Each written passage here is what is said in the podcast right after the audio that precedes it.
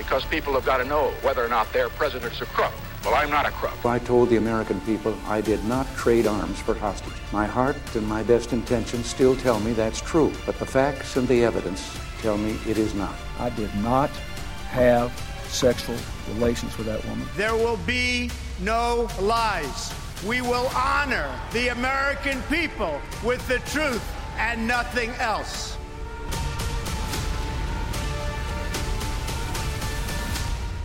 I'm Michael Isikoff, Chief Investigative Correspondent for Yahoo News. And I'm Dan Klaidman, Editor in Chief of Yahoo News. And we are here on day two of our continuing coverage of the Democratic National Convention, the virtual Democratic National Convention. Um, and uh, we all watched last night to the um, all those uh, virtual performances culminating in Michelle Obama's rousing talk. Uh, okay, Klaidman, you were watching. What'd you think? You know, we uh, we keep talking about how there's no more suspense in conventions anymore. The last time there was was in 1952, or I guess in 1980 when uh, Teddy Kennedy challenged Jimmy Carter in at the convention in New York. But actually, the truth is, there's a ton of suspense when you watch a virtual convention. You don't know what the hell is going to happen next. First of all, there could be technical glitches. There were some minor ones. They actually got through that pretty well. Second of all, it's not like you just have a you know a relatively small number of speakers. I mean there are dozens and dozens of speakers. We can't remember who's who's coming next. Partly because the Democrats have made a decision, which I think is a pretty deft uh, decision, to use this convention to let the voices of the American people be heard. And so there are all these stories that are being told. There was that one uh, woman last night whose uh, father died of COVID nineteen who I had no idea she was going to be on. She had that amazing line, uh, one of the most memorable lines of any convention, I think, which was that the only pre existing con- condition her father had was that he had put his trust in Donald Trump. So I think it's pretty interesting um, in that way. Look, they're making it up as they go along, sort of, and they're seeing what works and what doesn't.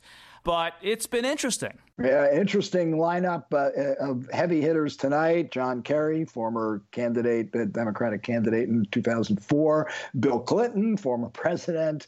Jill Biden, uh, AOC is speaking. And the one that interests me is Sally Yates, the former deputy attorney general in the uh, Obama years, who was so key in um, standing up and opposing the president's uh, Muslim ban from day one and also calling attention to uh, the Flynn, Mike Flynn phone calls with the Russian ambassador. She is uh, supposed to be on the short list to be attorney general under a Biden administration. And I would think having her on the convention lineup uh, is uh, a good way to position her for that. So that's an interesting speech to watch for tonight.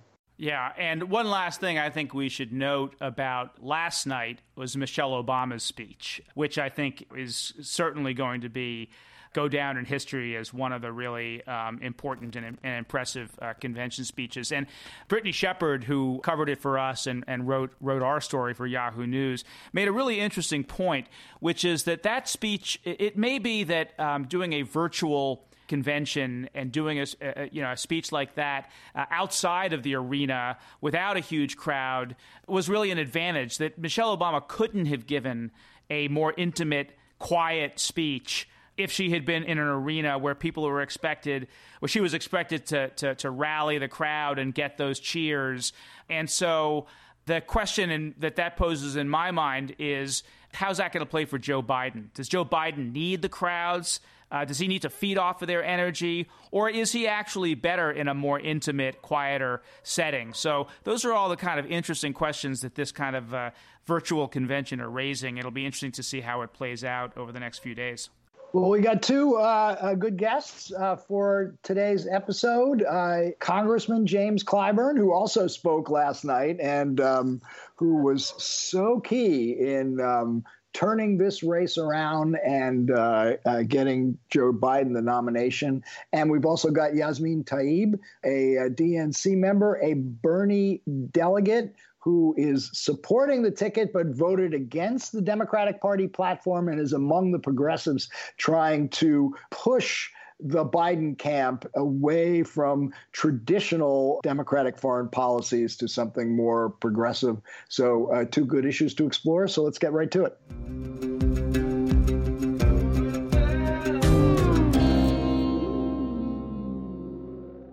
We now have with us the House Majority Whip, Congressman James Clyburn from South Carolina. Congressman, welcome back to Skullduggery. Thanks. Good to be back.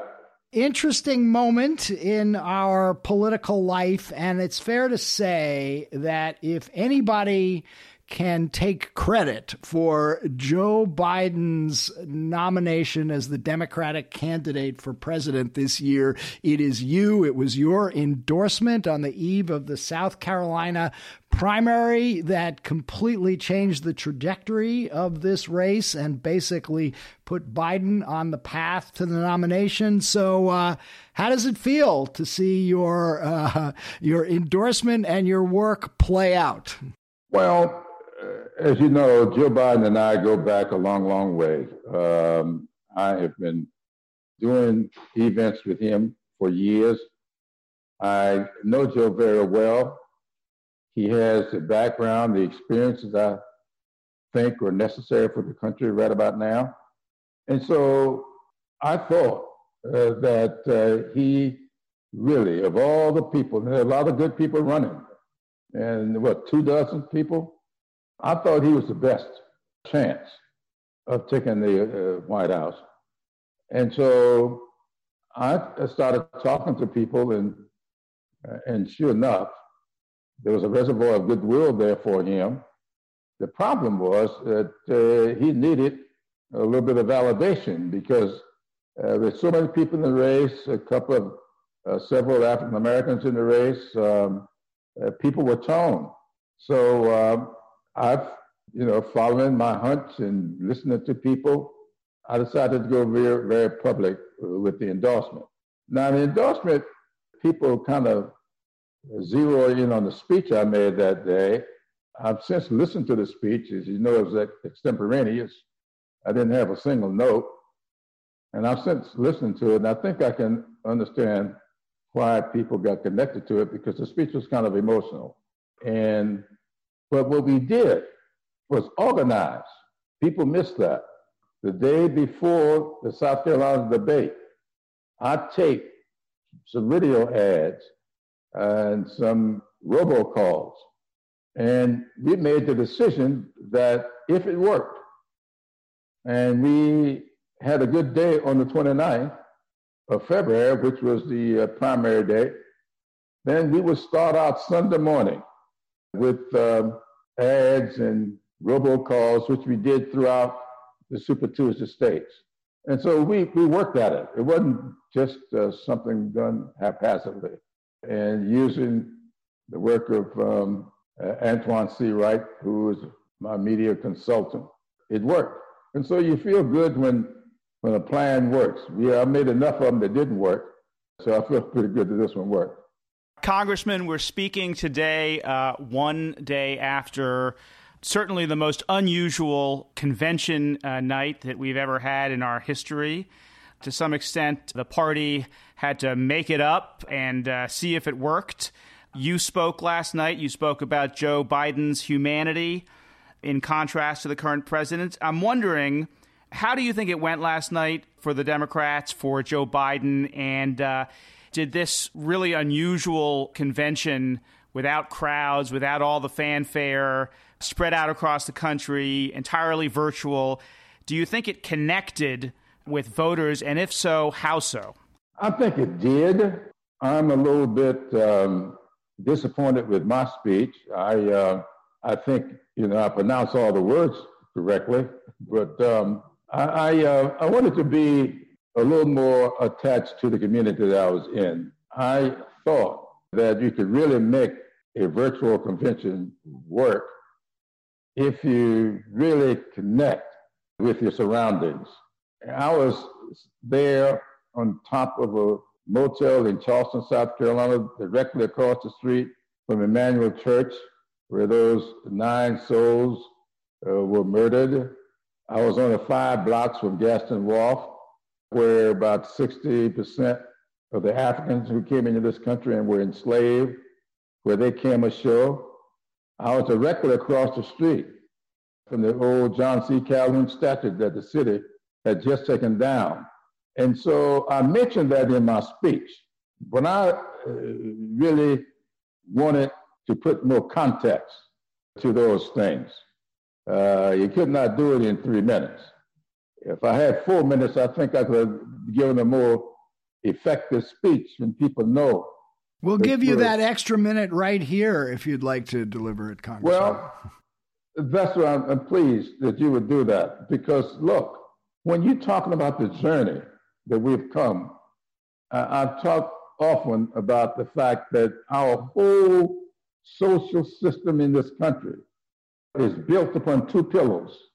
One pillar built by people who came to this country of their own free will, seeking freedom, white people.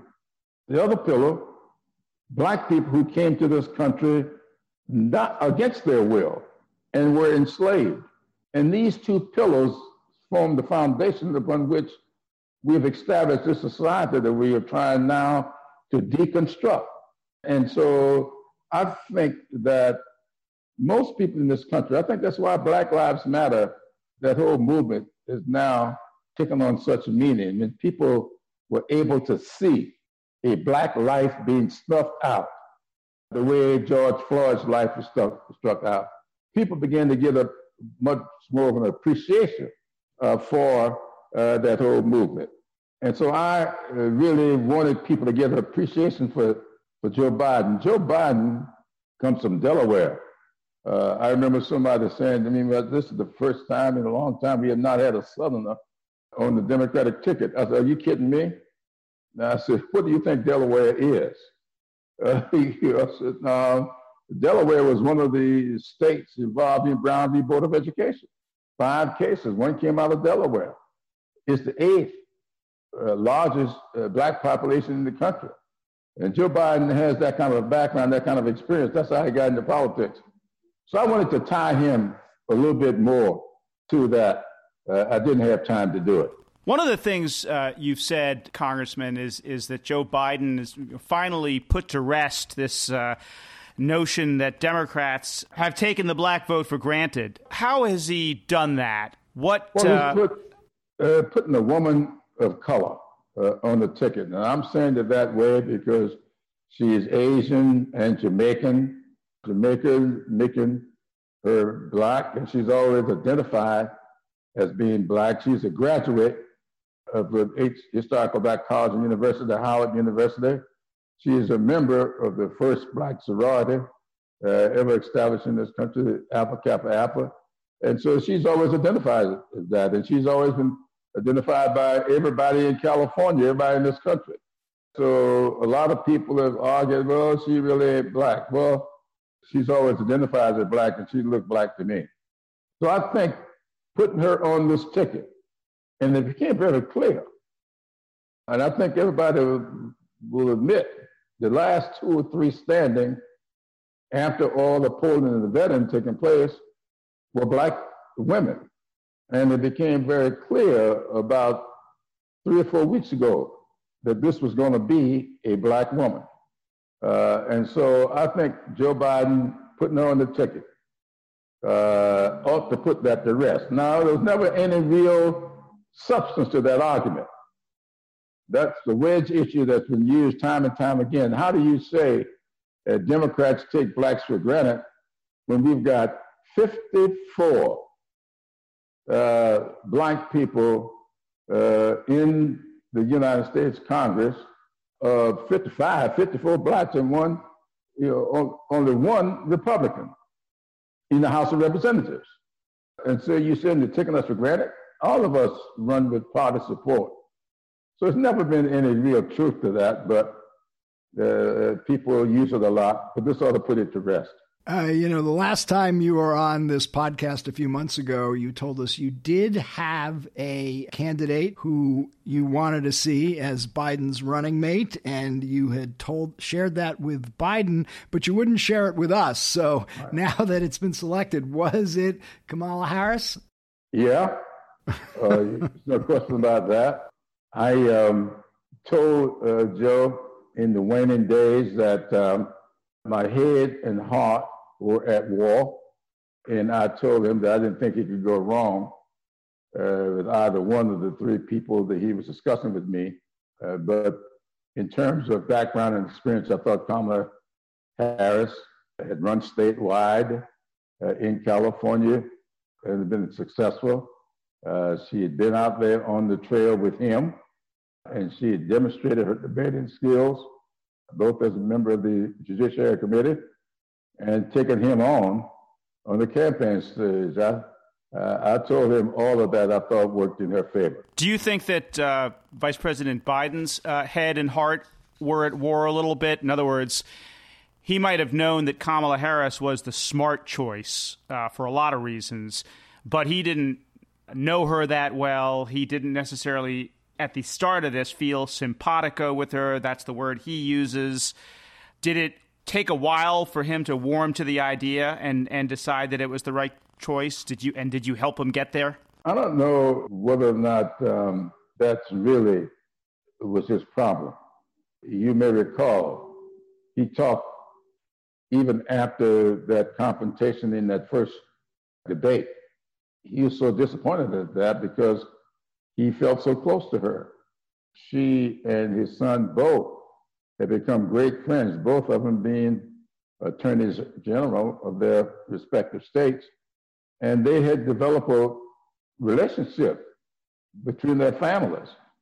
And I think that caused some problems. Now, a lot of his supporters had a problem with Kamala. I don't think Joe ever had a problem with her, but his longtime friends and close uh, buddies uh, expressed publicly problems.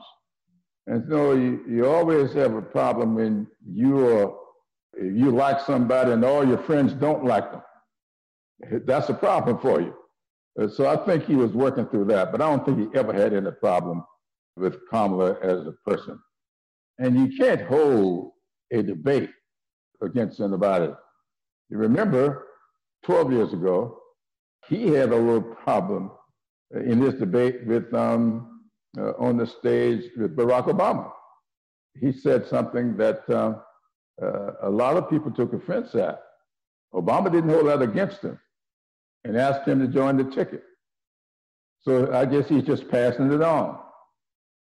Congressman, you were among the House Democrats who had expressed a great deal of alarm about uh, the uh, cutbacks in service that the Postal Service had been planning. We just got news today that Mr. DeJoy is suspending those cutbacks until after the election.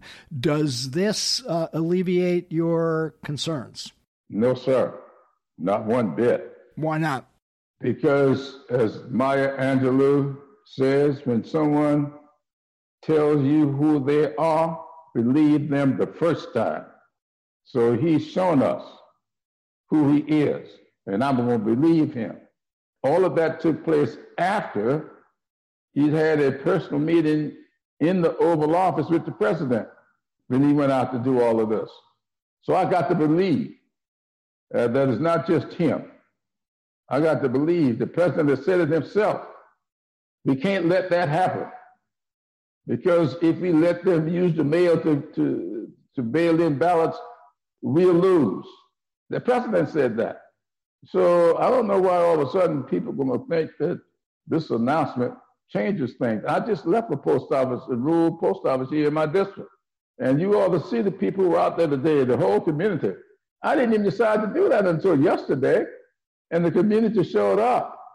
Uh, all the media over there, simply because post offices have an emotional attachment especially in rural communities. And I just believe that they knew this president's got very low regards for the Constitution of the United States. The post office is enshrined in our Constitution, in existence before we ever had a Constitution. I call it the thread, the major thread that holds the fabric of this country together. It was the post office more than any one uh, entity that made our motto relevant. E pluribus unum, out of many, one. The post office contributes to that more than any other institution uh, in our society. I just to drill down a bit, you say you're not at all, you're not one bit alleviated in your concerns. No. So, what specifically do you want the House to do at this point about the Postal Service situation? I want the House to fund, go back with the monies that we put in the HEROES Act, what we're going back there to do. I want enough money in that act for us to have pre-paid, first-class pre-paid uh, ballots going out to people. What this president has done is add a sophisticated poll tax. Uh, when you say you got to use first class mail and you can't use prepaid postage mail, that's putting the poll tax, in my opinion, on the vote that the Supreme Court you should not do. Uh, so I just believe that this man has shown us who he is. I think we need to, if they support full funding uh, for the Postal Service to have an effective and efficient ballot casting in order for us to allow people to vote during this pandemic. We're asking people to stay at home, and then we're saying you got to come to the polls in person to vote. What kind of contradiction is that coming from the President of the United States? That's why we can't get rid of this pandemic because they're doing crazy stuff. We ought to do everything that we possibly can to get rid of this, this pandemic. And one of the most effective ways is for people to stay at home and for elderly people that we know are most susceptible to this virus or to contracting the virus. They ought to be able to sit at their kitchen tables and vote from home. We ought not have to uh, go out and, and, run the risk as he made them do up in, uh, up in Wisconsin and the Republican legislature in Wisconsin overrode the governor who wanted people to be able to vote from home. They did that because the president wanted them to do that. And I'm not making that up because the president said it. Said all they're trying to do is trying to uh, defeat my candidate for the Supreme Court. Well, his candidate got defeated anyway because the people don't like that kind of stuff.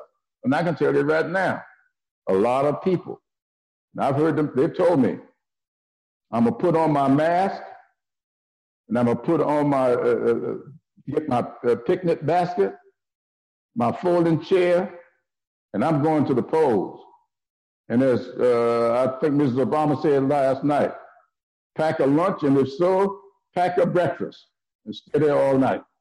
Congressman, you chair the House uh, Select Subcommittee on Coronavirus. You mentioned the pandemic.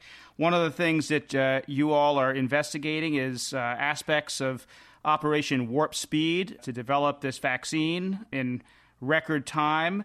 You have concerns about potential ethical issues, about transparency issues, primarily involving the leader of that team, uh, Dr. Moncef Slaoui, who headed the vaccine department at uh, GlaxoSmithKline, which has been the beneficiary of huge contracts as part of this process. Uh, what are your specific uh, concerns, and um, what are you doing about it? Well, I think it sounds like you've seen the letter we sent to them, and that's what we're going to do. We have asked them questions in that letter. Uh, we want them to answer that, uh, those questions, and then we will decide uh, whether or not there's any follow-up to be had. We want them to be transparent with this. There's too much going on relating to this uh, pandemic that's not transparent. Uh, and warp speed is just one of them. And if you go back to his naming, this stuff started from just before he was named to run this uh, uh, this effort. We just saw uh, another letter that's going out from me with Kodak. What, $765 million you can give a camera company? They make real good cameras, but they've never been in the pharmaceutical business all of a sudden $765 million going to a camera company that to do pharmaceutical stuff. That's what I want. We want transparency. And then you look around and what's happening? Board, uh, members of their board and their family members making millions on the stock market just before this announcement came out. Somebody knew something. Transparency. That's what we want. We've already had $119 million returned uh, because we raised issues about the lack of transparency and whether or not people should have had this money. One company, $109 million. And when we followed up with them, he says, What are you going to do with this money? We've looked at your, your, your statements, your quarterly uh, statements, and you shouldn't have had this money. They said, Well, we didn't ask for it. Somebody called us and offered it to us. So if somebody offered you $109 million, I suspect you would take it. And so that's what they did. But when we raised the issues, they sent the money back. So we're going to do the same thing with warp speed. Because let me tell you something. Everybody's trying to get a vaccine. I suspect that there'll be several vaccines developed. And I tell people all the time, I'm old enough to remember the polio vaccine. There were two polio vaccines, one by Jonas Salk and one by uh, a man named Albert Sabin. The Albert Sabin vaccine was the preferred vaccine because it was a drop of serum on a lump of sugar. The Jonas Salk vaccine was a shot. Guess who got the shots? And guess what communities got the sugar? That's the kind of stuff we're doing with this committee. We want to make sure that it's not just efficient and effective, make sure that equity is in this as well. So transparency, uh, equity, efficiency, effectiveness, we're going to be doing all of that. Back to the Postal Service and the election for a moment. Um, what are you going to do come uh, November? Are you going to uh, vote by mail or are you going to put on a mask and show up at the polls? I always vote absentee in person. I will probably vote on the 5th of October because I'm asking people don't wait, especially those who know right now how you're going to vote. I'm asking people to start voting on October the 5th. My daughter, who is running my uh, reelection effort, she is already mapping out a strategy. She said to me today, we aren't going to have any football in the fall, so we won't be having a whole lot of tailgating.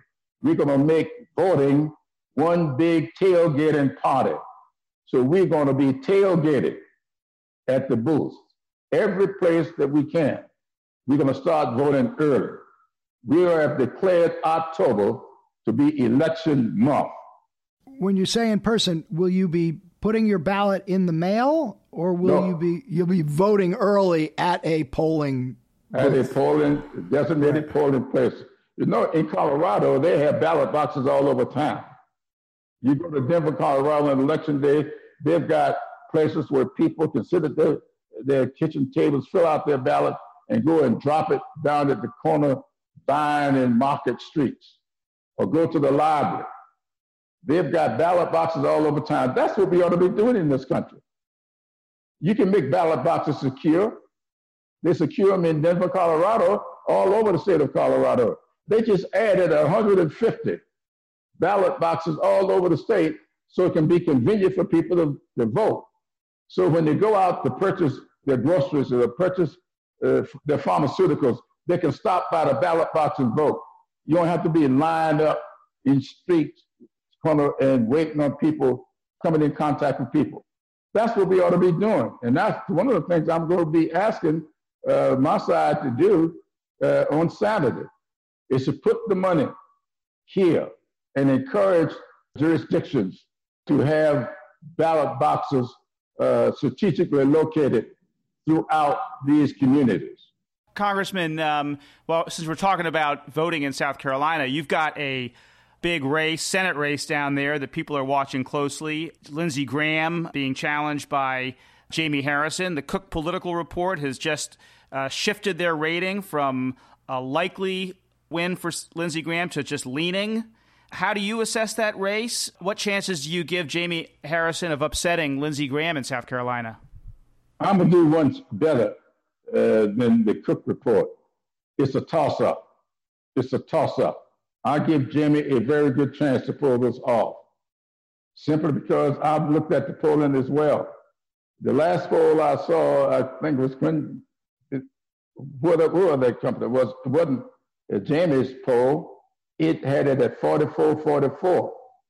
When I looked behind the tabs, I saw that Jamie was leading among independents by 10 points. That to me tells me something about that race. To me, it's a toss up. Well, uh, we will be uh, watching closely to see if you are uh, as good a political forecaster as you are at influencing uh, Democratic politics. But, uh, Congressman, I thank you for joining us, and uh, you are always welcome on Skullduggery. Thank you very much for having me. But just remember, I lost three times before I got elected. it's a learning curve. It's a learning curve for all of us. Right? Thanks so much, Congressman. Really appreciate it. Thank all right, you. take care.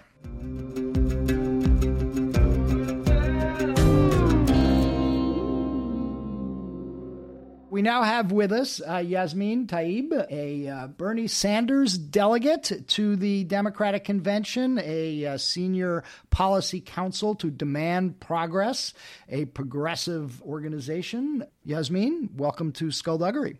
Thank you so much. Happy to join you. So, uh, we had the uh, opening night of the convention last night, marked by uh, a lineup of Republicans Christine Todd Whitman, John Kasich, Susan Molinari, and then followed by uh, Bernie Sanders and, of course, Michelle Obama. What was your take on the opening night, and in particular, the presence of so many prominent Republicans speaking at a Democratic convention? I think that the first night was very positive, articulating a forward looking vision by the Democratic Party, specifically appreciated the inclusion of voices from you know, ordinary Americans talking about their struggles and plight during this pandemic and how it's impacted their lives and what the party will specifically do to be supportive. I did appreciate the very strong and passionate remarks by Senator Sanders, by Michelle Obama in particular, talking about the unprecedented moment that we're in right now and what it takes for all of us to come together to ensure that we defeat Donald Trump in November, who, as you know, we all know, serves as this existential threat. And I believe that the Democratic National Committee, the party, you know, included the voices of Republicans during the lineup for the convention to note how you know supportive their message is across different communities whether it's the base progressives moderates disaffected republicans independents that we're all uniting um, behind vice president biden to defeat trump in november but I believe you've said that you were not thrilled by seeing all those Republicans up there. Tell us why you were not thrilled to see them. So, you know, as as as someone who identifies as a progressive, as a DNC member, a lifelong Democrat, this is the the one event we have every four years. It's you know, it's essentially this massive party, a pep rally. Um, to get our base excited about you know knocking well I was going to say knocking on doors, but you know, making calls, donating, volunteering, and doing everything we can to, to support our nominee and to ensure that the ticket is successful in November. I would say, you know, as a progressive and my my colleagues on the DNC and many Bernie delegates, we're not particularly thrilled to see so many Republicans during the lineup because, again, they don't speak for our party, right? Um, these are individuals that are, are not supportive of reproductive rights. These are, you know, individuals who are union busters. So seeing them as, as part of the convention is a little unsettling and uncomfortable for a lot of folks in our party, but I do understand why the DNC and the Biden campaign cho- chose to include them. You know, in some ways, Yasmine, I think the real blow for unity would be Bernie Sanders' speech, right? I mean, and because at the end of the day, Biden is not going to get a lot of Republicans voting for him, maybe, maybe marginal numbers, but party unity is important in terms of enthusiasm, in terms of getting out the vote.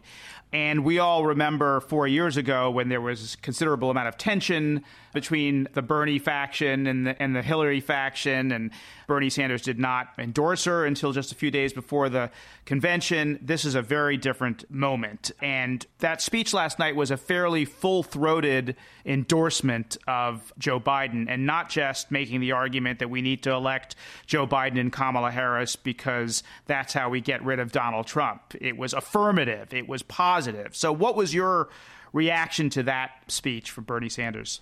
I thought he, I thought Senator Sanders did a really great job, and as you noted, it wasn't simply a speech to say, you know, hey, I, am I'm, I'm here, I'm, I'm, I'm, supporting Vice President Biden. I didn't get the nomination, but you know, we, we need to support him to get rid of Trump.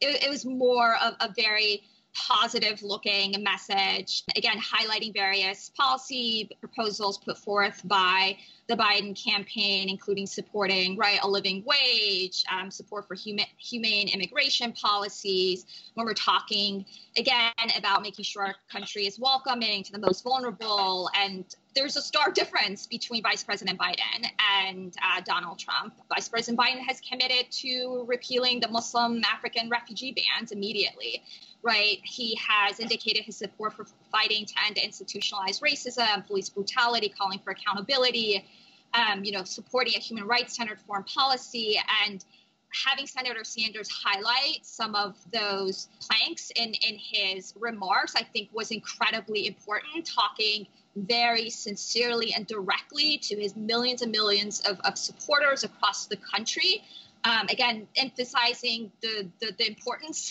of this moment that we're in, I think was very effective. So, so Yasmine, are you and uh, would you say your progressive colleagues are all in for Joe Biden and Kamala Harris? Not by which I don't mean that you support uh, every single part of, of their agenda, but you're all in in terms of getting them elected. Absolutely, and I mean I'm mostly in touch with you know, the, the Bernie progressive DNC members, delegates, and individuals, you know, that have been active for the most part in the Democratic Party. I imagine there's a very small minority of Senator Sanders' supporters that you know for whatever reason may may ultimately not vote in November but I would say that's that's a very very small number you're all in and yet you did not vote for the party platform why not? So the you know we're in the midst of, of this global pandemic we're talking about coronavirus that has claimed the lives of more than 160,000 Americans, and some studies indicate that number is much, much higher. Um, you know, when we say healthcare is a human right, we need to mean it and fight for it. And I think it's incredibly important for us to move away from a profit based healthcare system. And you know, universal health care, as as you may know, was part of the DNC platform in, in 1980. And I believe that we're past the time and should, you know, face the reality and just an injustice of denying health care as a human right. And we need to do everything we possibly can to continue to push our party and our nominee to the left and, and continue to advocate for a progressive agenda. And the platform does not call for universal health care. It does not call for Medicare for all, although it does call for restoring and enhancing Obamacare. That's not enough for you. I it, it was not. No. Yeah. You uh, recently, or Demand Progress, uh, the group you're affiliated with, was among 50 progressive organizations that recently signed a letter to the Biden campaign asking that it turn the pages on 9 11 policies that have resulted in an endless cycle of war. Now, Joe Biden has supported most of those policies over the years. Uh, he voted for the Iraq War. Most of his senior foreign policy advisors are centrists who have been deeply involved in shaping many of those 9 11 policies. How comfortable are you with the Biden foreign policy team right now? And what would you like to see changed? Yeah, so as as you noted, Demand Progress led a coalition letter to uh, the Biden campaign in in May that was signed on to by uh, you know more than 50 national groups. It was really the the, the only and, and, largest effort taken by the left. Um, this was as soon as Senator Sanders left the race, trying to advocate with the campaign what we want to see from from a potential Biden administration in terms of calling on him to support robust diplomacy, multilateralism, and to the rampant agenda of militarization that we're seeing. As you know, again, for decades, U.S. foreign policy has really been focus on confrontation with perceived adversaries and doing so has has militarized our, our, response to global challenges and has really distorted our national security spending priorities. We specifically would like a commitment from the biden campaign to support repealing the 2001 2002 uh, authorization for use of military force. Don't Almost they, everybody they, is for that by that, now, right? right? I mean, Obama supported repealing it. I mean, I, even uh, Trump has talked about repealing it. That's kind of a consensus view in foreign policy circles, although nobody seems actually to have the uh, gumption to actually do it. Yeah, and for us having those uh, specific commitments is is incredibly important we also as as you probably saw in that letter it, the letter articulated 10 specific principles that we'd want to see the biden team commit to. One of them was also supporting a, a, reduction in the defense military budget. We're talking about a bloated budget that annually it's over 700 billion. Um, we also called on him to pose specific regime change, broad-based sanctions, you know, a commitment to supporting a human rights centered foreign policy, and that means ending support for governments that violate human rights. We have objections to a number of folks in the Biden foreign policy orbit that you know oppose blocking sales of arms to Saudi Arabia um, and the UAE, and as you know, that's a, that's a major priority. Who who are those who you object to?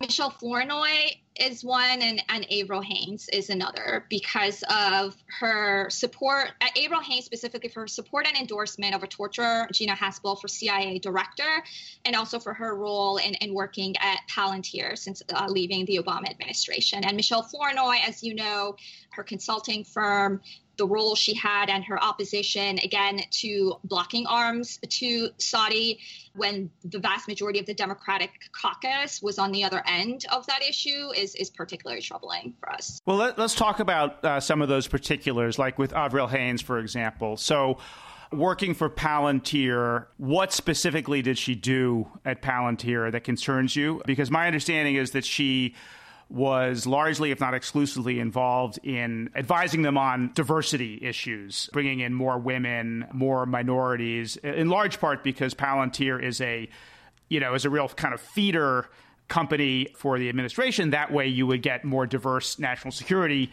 staff as well, presumably. Yeah, but I mean, for us, it's the fact that she was consulting for a company that has given this administration the tools and ability to be able to deport countless, you know, undocumented immigrants and tearing apart our immigrant communities. Right. It's the associate the association Absolutely. as opposed to what she was specifically doing. And then on, on Gina Haspel, who clearly is not someone, I mean, she also had an association with the uh, torture program. And that is your main concern with her endorsing Gina Haspel for that I mean, because the alternative, I mean, I, I, remember at the time that uh, Trump was considering Tom Cotton to be uh, head of the uh, CIA. And, uh, you know, at a certain point, you know, is, is it progressives are not going to get their CIA director. So the question is, right, I mean, it was Gina Haspel the best of not very good possibilities. Yeah, and I've, I've certainly heard those arguments. So at the time, I, I was actually working at the Center for Victims of Torture, and our organization took the lead on the nomination fight for Gina Haspel. The, the very first week that Haspel was nominated is when Avril Haines came out publicly in support of her, endorsed her. Her endorsement was noted in the media, was cited on you know the website on the White House for us, also the, the, the rumors that Tom Cotton was someone that was an alternative to Gina Haspel, they they were simply rumors. You know, if if he was going to be nominated, he wasn't going to get confirmed. Mm-hmm. And the coalition of organizations that were working to block Gina Haspel's nomination, we knew that. So, you know, for us, it was it was incredibly important again to draw the line to say that someone who had an operational role in torture had absolutely no right to get promoted to become the director of, of, the agency and for us it was particularly troubling to see someone from from the obama administration you know, your your letter called for, a, I think, a two hundred billion dollar cut in defense spending, which is a lot of money. But it's worth noting that Trump, although he has supported bigger military budgets, has actually taken steps to reduce U.S. military presence uh, and and footprint around the world. He's cutting troops, uh, U.S. troops in Germany, for instance, and in one start. Most of the Democratic Party has criticized him for these moves. And in terms of its post Russiagate critique, has criticized Trump for not being more robust in military aid to Ukraine, for instance. This was a major subject of uh, on the grounds on which they impeached him. So, how do you, you sort of process and, and view the Democratic critique of Trump for not being robust enough, robust sufficiently in confronting Russia and providing military aid to countries like Ukraine? Yeah, I mean, our criticisms really in terms of when we're talking about the the amount of spending. Um, yeah, the, the, again, talking about the bloated Pentagon budget, our concerns has been that we need to reassess our priorities. We're we're talking about you know, right now the U.S. has more than 240,000 active duty and reserve troops in what in over 170 countries globally. That is incredibly problematic, even in the sense that Trump has maybe taken some steps to try to indicate that perhaps he's supportive of scaling down our troops uh, overseas or, or taking these steps that progressives would find welcoming and, and supportive. I find that mainly as just you know attempts by by by Trump to kind of distract us from from other national crises that that are happening. So where our message has been very clear in terms of what we want to see from the next administration. We want to ensure that we're scaling back. We want to ensure that the next administration supports military restraint, robust diplomacy, a, a very fundamental shift in U.S. foreign policy. We absolutely should not have a a Pentagon budget annually that is over $700 billion. And I think you know that the Congressional Progressive Caucus most recently they put forth an amendment to the National Defense Authorization Bill, and that was led by Representative Pocan Lee and Senator Sanders in the, the, Senate calling for a 10% cut, which unfortunately failed. But we saw it as an encouraging effort by uh, members in the Democratic caucus to talk about what we'd like to see in, in terms of how we want to reassess our priorities moving What was the response to the letter from the Biden campaign? So, so the response to the letter, uh, immediately after we sent the letter, the, the Biden team has actually set up regular six week calls with uh, a handful of our organizations. These calls are administered and led by Tony Blinken and Vice President Biden's foreign policy team. And I do appreciate that they've provided that opportunity to our organizations to engage the campaign on progressive foreign policy priorities on a regular basis. Essentially, was going to be my question. I was just going to make the point that I mean, Biden is not known as an ideologically rigid politician, and he has moved on the domestic side in terms of climate change and healthcare and economic policy somewhat toward the progressive side. So, how optimistic are you that you'll see that kind of progress uh, from your perspective in terms of national security and foreign policy? And just an addendum to that question the first night, there was not a lot of discussion of foreign policy, but tonight, former Secretary of State John Kerry will be giving uh, a keynote. What would be music to your ears from John Kerry? I mean, for us, having a very strong commitment from the Biden team on talking about their support and reaffirming congressional war powers again is is fundamental to to our organizations. As you know, Vice President Biden has indicated his support for ending U.S. complicity and support in the again the Saudi and UAE led war in Yemen. We'd like more kind of concrete uh, and specific commitments. And you know we want a foreign policy that is again very much human rights centered. So talking about the fact that we need to be leading with with our values domestically and abroad ending support for governments that that violate human rights. And there should be no exception to that right? And th- it's a kind of different conversation if we talk about israel but you know I, I mentioned that because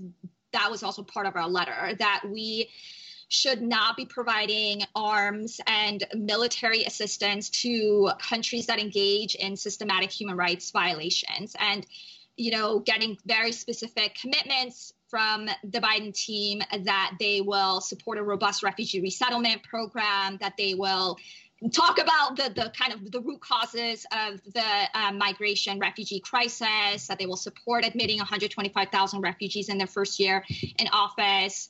The other commitments we'd like to see in terms of personnel would be, you know, closing the revolving door between the defense industry and the Pentagon. That is a, a, top priority for our organizations and our coalition is ensuring that the right people are in the right positions to make um, decisions on, on behalf of, of our communities. And uh, Yasmine, are you uh, running for the uh, state senate in Virginia this year or next year?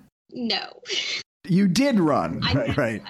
Um, right. We came okay. very close. We lost by about two points, just a couple hundred votes of defeating a 40-year incumbent. But all right. Well, listen. Thanks for joining us, and um, we will continue to see how the uh, tensions between the progressives and the Biden campaign play out. We like we like tension. It's Good, it keeps us. Uh, with uh, Gives stories something to, to talk about on Skullduggery. All right. Thanks a lot. Bye. Bye.